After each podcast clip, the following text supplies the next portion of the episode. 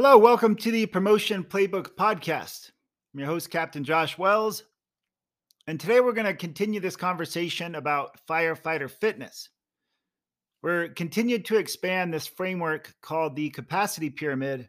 And the goal is to optimize your health, your energy, your power, your capacity going into your assessment center so that you can show up and you can have energy and vitality. You can um, have the endurance to study and to train and not get taken out by by poor health or lack of energy or any of the other elements that that can come up and take you out.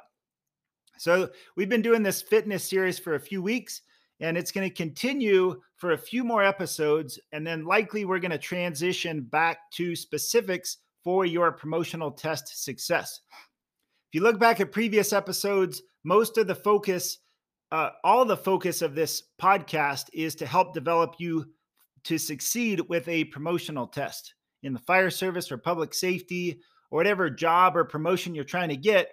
There's tons of strategies and tools and skills that are designed to help you develop into uh, into the next level in your career. If you develop in the next level of your career and you don't have your health, then it's not uh, it's not that great. So your health is your greatest wealth, and that's that's why we're doing this series on firefighter fitness. Today we're going to expand and we're going to talk about the importance of adequate hydration. And so we're talking about this framework of the capacity pyramid and there's five life forces that are part of this pyramid or part of this framework. The first life force is that of light and that isn't actually in the pyramid it's on the outside and it, and it it's the importance of good light patterns and also optimizing the use of hot and cold into your daily routines. Now, next we talked about air. So, going into the pyramid, the base of the pyramid is air with the emphasis on breath work is extremely important to have uh, to train your breath and be aware of your breathing patterns because they're going to impact your energy and your health and your vitality quite possibly more than anything else uh, that you could do. Next, now we're going to talk about hydration and the importance of water. And then the future, the future weeks, we're going to talk about, uh, or the next couple episodes. So the pyramid is uh, the five life forces. Is we have light, and then the pyramid represents your body. So we have air, water, fuel, and function. Next episode, we'll talk about fuel and nutrition. And then function is all about functional movement. So that if you can uh, you know, if you can bench press 500 pounds, but you can't do a squat with good form, then you're at risk for injury and you, you're setting yourself up for problems. So, anyway, so today we're going to talk about water and um, the importance of hydration and water. I'm going to start by, by telling you a story that's going to kind of tie in this whole theme. And then the takeaway from this is that I'm going to give you some books you may want to consider about this topic, some resources to look into, and then I've also there's these four pillars of this concept of hydration. So, um, the, so here we go. I'm going to share with you this, uh, you know, how this concept kind of came to be, or or how this how I got this awareness of how important hydration is to your life. It's always something that being involved with with um, athletics in the past, me me playing football in the past, and rugby and snowboarding and, and always having an active lifestyle is just hydration is one of those things that that is very integrated i think for most of us in the fire service because through our fire academy they've it, it's an important thing to keep up on your hydration. Um, so i was a, i was a new paramedic go back a few years and i've been practicing as a paramedic for a while. Um, i wanted to do well. I wanted to help people and um, in a lot of ways, I think I did the job. Uh, I did the job well. I followed the protocols. Um, you know, I understand the treatment modalities. I, I became a, a, ACLS instructor, and I, I, taught a ton of classes on CPR and the ACLS instructor. Um, not too long ago, I was involved with this program called CPR University, which was down at the University of Arizona, where we had the unique opportunity to train people from all around the world on this this method of high performance CPR.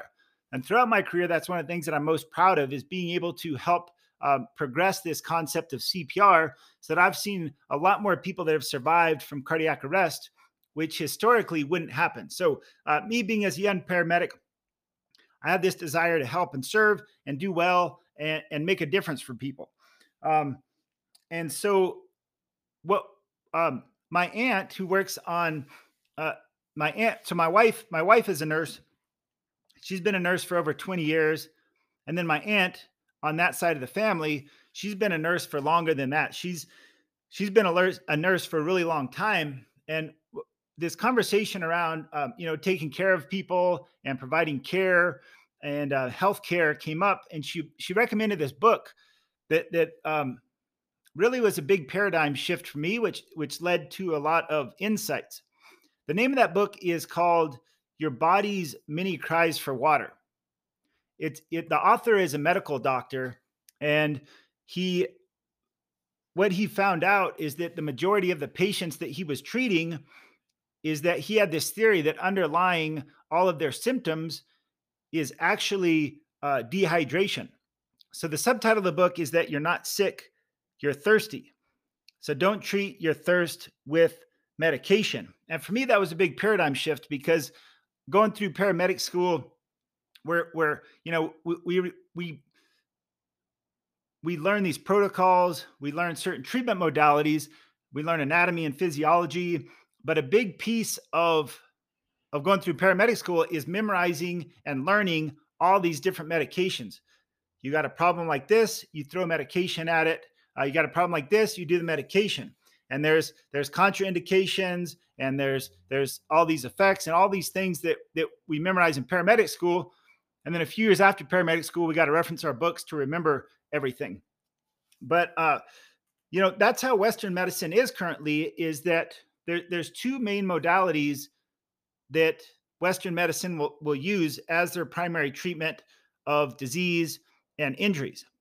Number one is medication so your medical doctor uh, me working as a paramedic, my wife working as a nurse, my aunt working as a nurse, is that the oftentimes the prime a, a foundational modality is to treat disease and illness with medication. You have a disease, here's the medication to try and fix it. The other modality would be that of surgery. So you, uh, if we can't fix it with medication, maybe we could fix it with surgery. And then in between that is a, lot of variation in terms of diagnostics and and some other treatments that can be considered.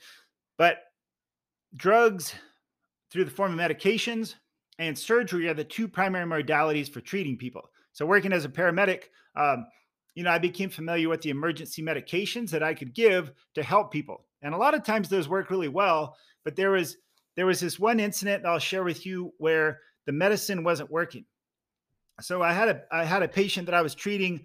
Um, we we went to we got called for for chest discomfort and we showed up and there was this this gentleman that was in his 70s and he appeared like he was doing okay. He didn't look terrible at the first onset but then we got his vital signs and he was in this rhythm called ventricular tachycardia which can be uh you know can be fatal if gone unchecked because the heart is not working the way it's supposed to. The the the main pump of the heart the ventricles are doing all the work and they're not designed to to um they they they do most of the work like if you look at your heart the ventricles are the majority in terms of the the size of your heart but without the top part the atria the ventricles can't really do their job as well. So if this rhythm called ventricular tachycardia it it it can be a fatal rhythm. And so someone that's in this and you're not able to convert them out of it it could lead to death so this is one of those calls as a paramedic where it's like hey you know, th- this isn't just someone that fell on the floor and I got to pick them up, um, you know, or someone with a bloody nose. This is a call that that I need to use my skill set because if I don't, there's a chance this person's heart he could lose his pulse and he could end up dying from this. So we have to we we have to respond aggressively to to reverse this. So our treatment modality consists of of two things. We, we don't do surgery out in the field, but we do have the option of providing an electrical shock which in this case would be called um, cardioversion. So I drew up the medications, I followed the protocol, and we started down because he was stable enough. He was he wasn't. Uh, I mean, he was he was a critical patient, but our protocols um, during that time of treatment allowed us to start with medication since we had an IV in place. And then if that doesn't work, uh, we had the pads on his chest so that we could shock him right away if needed. But because his his mental status was still pretty good and he was awake and he was he he seemed like he was doing okay. Uh, we kind of we we're like let's let's first treat this with the drugs that we have, the medicine that we have through the IV, and if this doesn't work, then we can give him the shock. Um, the shock is it's you know it's it's painful. So you want to ideally you can give them something to help with that pain before you deliver the shock. Also, there's some drugs that that could potentially reverse this, and you don't have to shock that person because this person's awake and he t- he's he was talking to us. So I was a little bit hesitant just to shock somebody that's awake and talking to us. So had the IV, we gave him the first medication, it didn't do anything. We started another medication and it didn't work either. So we called the hospital. They're like, yeah, just as long as he is um, conscious and alert, you can hold off on converting his heart with a shock, but just be ready to give that if at any time his mentation becomes compromised. And we're also watching his, his blood pressure and everything else and his respiratory rate, all these other parts of his system. So we get him, we get him loaded, we get him in the ambulance, and his condition, it it, it started, he started to look more fatigued, he started to look tired. And um, there was a moment where he kind of like started to, to nod off like he was going to sleep. And I went to rouse him his blood pressure was really low at this point, and so based on, um, I decided that we had to do the cardioversion. The drugs didn't work, and so we had to go down to the next alternative, which was to give him the uh, the shock, which is called the synchronized cardio version. Try to convert his heart to a normal rhythm. So I had another medic with me. I conferred with him, set up the, the appropriate uh, the appropriate settings on the monitor, and um, you know, did kind of warned warned him, but he was also getting kind of uh, you know, he was getting fatigued, and I don't know that his mental status was was all that great. And uh, I proceeded to give him a shock. So we gave him one shock, and the protocol that we are following is like if this doesn't work, then you have to give progressive shocks until it converts him. So gave him a shock. That shock certainly woke him up, and it got his attention, and uh, he tolerated it very well but uh, it didn't convert his heart. So it didn't help his heart. His heart was still on the same rhythm. And um, per the protocol, we're, we're going to have to start giving more shocks. And I, you know, I was kind of hesitant because I don't want to just keep shocking this person because he was awake and talking to us. His blood pressure wasn't good. His heart rhythm uh, wasn't good. So, um, I had this. So that's where this ties in. Is I had this insight. Is I said, wait a second as part of your history, we got his medications, we got his allergies. We had, he did have a history of this in the past. And he said in the past, he had to be, have a, um, have a doctor reverse him out of it. Um, so, so uh, we had that piece, but what I didn't ask in the initial assessment was how much, uh, how much, if he had eaten or drinking anything during the day, or at least how much. We might have just, met, I think we asked him what he, if he had uh, you know, if he had eaten anything, but I didn't get in the details of how much water he drank. He's like, oh, you know, he had like one cup of water at breakfast and it was now the afternoon. It was a hot, dry day in Arizona. And, um, you know, he had very little water. So I was like, well, you know, before we give this other shock, let's just give him a good amount of fluids through the IV and um, see if that might help. And so we did that. And sure enough, while keeping close monitor on everything else, getting ready to provide another shock if his if his um, mentation, like like if he became more fatigued. But the whole time he's talking to us, we decided to give him this, uh, uh, you know, a good amount of fluids. We'd given some previous, but I said, you know what, we need to give, we need to be more aggressive on these fluids because he's likely dehydrated. If you think about the way that the heart works, is that it's kind of like a pump, and if it's not getting a good amount of of uh, fluid through it. Like you think about like a like a fire engine.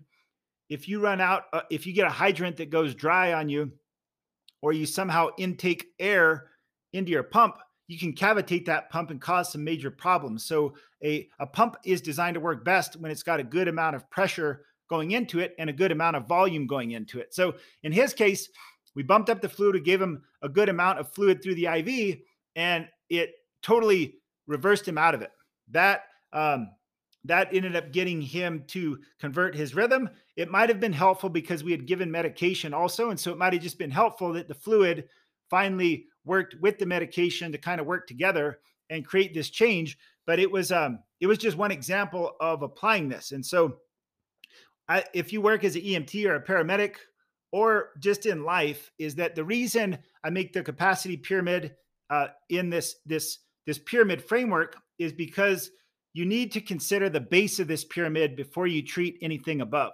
So I would say that that treating with medication would would would come would come um, not as a high priority as that of breath, making sure that they're they're breathing adequately and getting the best oxygen, and also their their CO two is optimal. So make sure that they're getting the best breath, but then also make sure that they're well hydrated. And I'm going to share with you some statistics about hydration uh, that I think you'll find that you'll find um, helpful. So the blood volume is 95% water. 95% water is what the blood volume is. Your body is 60% water. I've heard from other places that it can be as high as 80% water. So the majority of our body is made up of water. 60% uh, water in the body, 95% blood consists of water, and then it says the lungs, um, the, the content of the lungs, not the space inside the lungs, but the contents of the lungs are 83% water, and the brain is 73% water. So if you're dehydrated, uh, it can lead to major, major problems. And a lot of times you look at these these heart arrhythmias, or you look at headaches or nausea, or there's there's all these physical symptoms that sometimes medication can make a difference in as long as the person is adequately hydrated.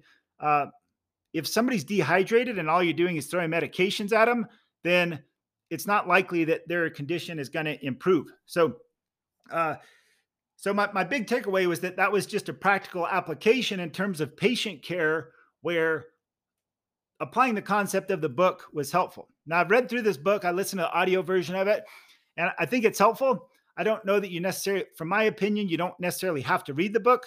The title of the book, um, it says everything. Like basically, he treats everybody by drinking water. He says you're not sick, you're thirsty. Don't treat thirst with medication, and that pretty much summarizes the contents of the book because the book goes into all these different ailments, and the treatment's still the same. It's got someone with GI problems, gives them water, makes it better. They got a headache, water makes it better. Kidney stones, water makes it better. Um, chronic disease, hydration helps it. Anyway, so to put all this into practical application is that I want to share with you some common signs of dehydration. So a headache is a very common sign of dehydration, muscle cramps, fatigue, a foggy memory, and irritability are just some of the common signs. There's tons of others. And so if um, you know, if you're not feeling at your best, consider the possibility that you might de- might be dehydrated and you might benefit from applying what I'm calling these four pillars of hydration. So the four pillars of hydration are volume, source, minerals and vitamins. So with this capacity pyramid, we're using these four pillars of hydration in terms how you can optimize your hydration and your wellness uh, and your, your cognitive function also. So the first one is volume. So yeah, um, the biggest piece is that most people don't drink enough water. They might drink coffee or uh, soda or beer, uh, but if you're not drinking water, you're probably going to be dehydrated at some level. Um, so the first takeaway is that you should be drinking more water. There is a number of calculations out there one that I think it can't is a, a simple one is that they say uh, an ounce of water for every pound of weight that you have, and that would be your daily consumption. Um, there's a lot of variations in terms of your climate and how active you are and things like that, but uh, a basic thing to do is to drink more water. And I've heard a common calculation is to drink an ounce of water for every pound of body weight that you have. And that's a good way to make sure that you're staying you're staying well hydrated. Oftentimes, this can be fixed by a volume issue. With my my the patient that I took care of that that had the um, the heart problem is that we gave him more volume, and that ended up being the primary, in my opinion, the primary thing that reversed his his heart. Uh, so that so that at the end of when we gave him to the hospital, he's like his vital signs were great, his skin color looked great, and his mentation was great. And he's like, hey, he was trying to convince us to let him go. He's like, you guys, I don't even need to be at the hospital anymore. You guys can let me go. And so when I was when I was giving the pass on report to the doctors and the nurses, they were they were kind of like, um, uh, I don't think it's really uh was that really ventricular? I don't think it was really a V-tach that that you treated. Showed him a picture of the printout, and they're like, "Oh yeah, that's that's pretty obvious." It was the rhythm was, was it was pretty obvious what it was. So, so uh, volume, uh, most dehydration can be impacted by volume. The next, the next pillar. Oh, in terms of volume, so you have the volume is to intake more water, and then you a, a, a general way to judge this is by your urine output. So a guideline is you should be peeing every three hours, especially if you're doing like a big activity or, or some type of event, is aim to pee about every three hours. And your urine should be kind of like a, a light yellow color. You don't want it to be uh, you don't want it to be dark because dark yellow unless you're taking a lot of B vitamins. Um, but generally speaking, there should be you should pee about every three hours, and it should be a light yellow color as a general guideline. The next one we're talking about is the source of your water. So it's important to get water and um, get it from a good source. So the main the main places that you can get water from today is you can get most bottled water is comes from the process of reverse osmosis. So you look at purified water and most most bottled water out there uses reverse osmosis as the process to clarify it. Um, also called it's called RO water. RO water is really good at purity, but the problem with RO water is that it strips everything out of it. It's so pure, it's like it's like drinking naked water and there's no minerals and there's no vitamins and there's nothing in that water that helps it to be absorbed by your cells or helps it to stay in the system. RO water can actually be very problematic because if it's hot and you're you're you're working really hard, it can actually pull the sodium and the other electrolytes out out of your cells and out of your body and so that you can pee all these vital minerals and nutrients out of your body. So RO water is pure, but if all you're drinking is RO water, especially if it's hot, you should be adding some form of salt to it. My best recommendation is to add the pink Himalayan salt to your RO water, and that's going to help it because the pink salt it has sodium, but it also has trace minerals that go along with it. So um, your source is really important. So there's there's purified water, which the primary the most common form is reverse osmosis. And then there's also water filters. So you can get what I use and which I recommend is this filter called a Berkey, B E R K E Y. If you look up Berkey water filters, is they use a, a I believe it's like a carbon filter and it just drain it uses gravity to go through this filter and it gets it 99 over 99% pure. It cleans out all the all the potential bacteria or or viruses or parasites or toxins that could be in that water but it leaves the minerals intact. So you can taste it. You, you, if you use this filtered water through the the filter is called Berkey it still has a taste to it. You drink ro water and it tastes um you know it's real clear and clean but it's missing those those minerals. So it doesn't have much of a flavor it it it uh to me i drink it and it just tastes empty so you got purified water, then you got filtered water by other means, and then you have the spring water. So spring water, if you have a good spring nearby you, that's the best source of water. That's the best place for you to get water, um, as long as it's tested and you're confident that it's pure.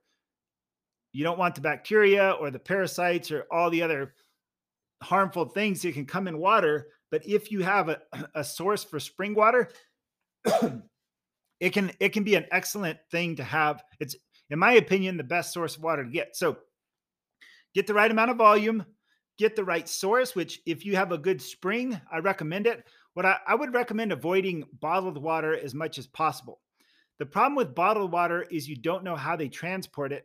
And I live here in Arizona where it's hot. And if you get a pallet of bottled water and it's sitting out in the sunlight during transportation, maybe it's on a train or on a, um, you know, a semi truck that doesn't have any air conditioning, and there's no test on those bottles to see what happens to that thin plastic when it's heated to a certain temperature.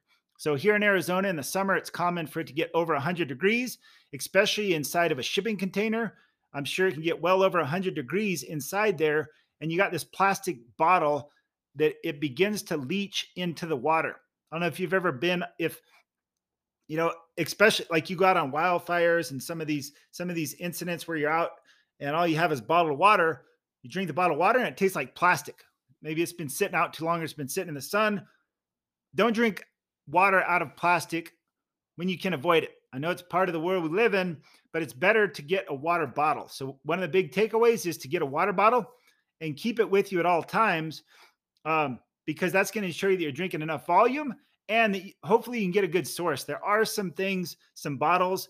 There's one from LifeStraw. Berkey has one also where it's a bottle that has the filter in it. So you could get regular tap water, and with that filter, it's going to clean out the impurities out of it. So the four pillars. So volume's the first one. The next one is get the appropriate source, which is either spring water or get a good filter. I don't recommend uh, reverse osmosis water unless you're going to add salt to it or other electrolytes. Side note on salt is that um, a lot of people say salt's not good because it leads to hypertension. I tend to um, I tend to disagree because I think sodium, uh, especially in the, the the the form of pink Himalayan salt, is one of the best nutrients and minerals that you need. And this, so this is the fourth pillar. We'll get more into that um, in terms of fuel, but the fourth pillar, or I'm sorry, the third pillar is minerals. So you got volume, you got the right source, and then you have minerals. You need to have minerals, and the oftentimes minerals come in the form of what we drink. So minerals come from the soil. Hopefully, you're getting a good um, good diet where you get a lot of minerals that way. But I chose for this capacity pyramid is I chose to put the the minerals and the vitamins under this category of drinking. Um, under the category of water. So, so the four pillars is volume, source, minerals, and vitamins. So if you look at like a lot of sports drinks that are out there, they they add electrolytes and they add vitamins to it. B vitamins, vitamin C, zinc, a lot of these, these other ones. So um the problem I will say that most conventional sports drinks that are out there are not good for you. I'd say that Gatorade is garbage, Powerade's garbage. The problem with most conventional sports drinks is that they have a lot of sugar or artificial sweeteners and artificial colors, but they don't have the the the if they do have electrolytes, they don't have a good amount of what you need. So under minerals, that's where electrolytes fall under is this category of minerals. And the, the main electrolytes that you should pay attention to is sodium, potassium, and magnesium are the, the top three that are most common in sports drinks that you should pay attention to. Sodium, magnesium, pot- potassium. There's also calcium and chloride are other major ones also. But sodium, magnesium, potassium are the main ones that are going to help you uh, to optimize cellular function and to hold the water. So it's not so much how much volume you get, it's how much that your cells can uptake and use. Because as we mentioned before, your blood volume is 95% water, and you want to make sure that that water that you consume is going to make it into your blood and it's going to go into the cells and it's going to help to keep your your cells hydrated um, and keep that blood volume at an optimum level. Um, the other one is vitamins. So so vitamins is the other one is that there's you know there's vitamin water, which is another drink that I think isn't that great for you. But I love the concept of being able to get your vitamins and minerals by drinking them. And I think in terms of energy, that's a really great way for you to optimize your energy. And that's why with this capacity pyramid, um, I've put this as part of the four pillars of your hydration. So I encourage you to check this out. Think about it um, as you're going throughout the day. Um, before I end, I'm going to give you some res- uh, just give you some some resources, and then uh, I'll just cover this one more time. So the four pillars in terms of how do you put this into practical action. So, number one is to make sure that you're getting enough volume of water throughout the day. So, um, carry a water bottle with you and make sure that you're drinking enough so that you're peeing every three hours. A little side note here is that through your breath is a very, uh, it's ideally what one other thing that's kind of on the side note is that if you can breathe through your nose primarily as opposed to mouth breathing, then you're going to do a better job of retaining the water that you have. We lose most of our water through breathing and through breathing through our mouth. So if you're constantly breathing through your mouth, you're going to be losing a lot of water um, from the body through breathing through the mouth, especially if it's hot, especially if it's dry, especially if you're at a high elevation. You lose a lot of water through our breath. We also lose it through sweating, but um, breathing is is a very common way that we lose water. So breathe through your nose. That's going to help. Back to the pillars. Uh, volume, source. I recommend drinking spring water or go get a Berkey filter. The Berkey filters are, are a great way to clean out the water. And then minerals. So, minerals, um, pay attention to the electrolytes that you drink. I recommend um, the electrolytes. The, the best electrolyte is to just get some pink salt and get used to adding that to your water because that has it has the sodium, but it also has the trace minerals in it and start paying attention to the electrolyte drinks that are on the market. 90% of them that are out there are just hyped up sugar water.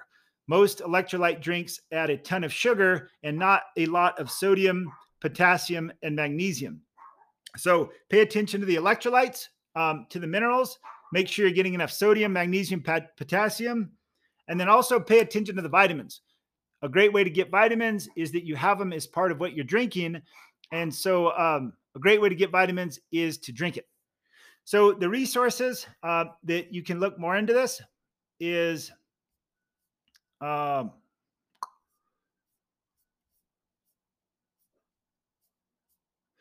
so um, the first one is your body's many cries for water. I'd encourage you checking out that book, Your Body's Many Cries for Water.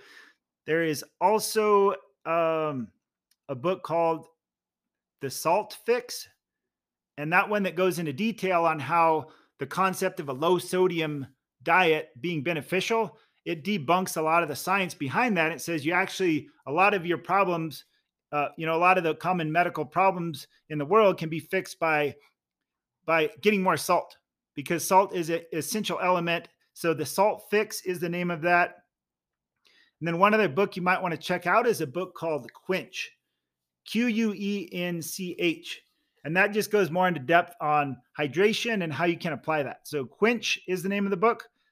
And you know what? I'll put a couple others studies into the notes of this podcast also. Um, but those are the big ones. I guess the most common ones is the salt fix, your body's many cries for water, and then quench. And again, I'll put a link to those books. And I've got some others here. Um, so that's the big thing for so the big takeaway is that before you go to take a uh, like, let's say you have a headache, and you you think that you need to go and take a, a Advil or some ibuprofen or a Tylenol or an aspirin. That before you do that, you may want to consider the possibility that you might be dehydrated, and that's what's causing the headache. Because Advil can work great for many things, but it it tends to be more if the problem is that you're dehydrated it's not going to fix that. It's just going to mask the signal. Pain exists as a signal that something's off. If you can fix the root of that problem, then the pain is going to go away. So if you have pain or um, discomfort in your body, I would encourage you not to use medication as the first line of uh, of correcting it.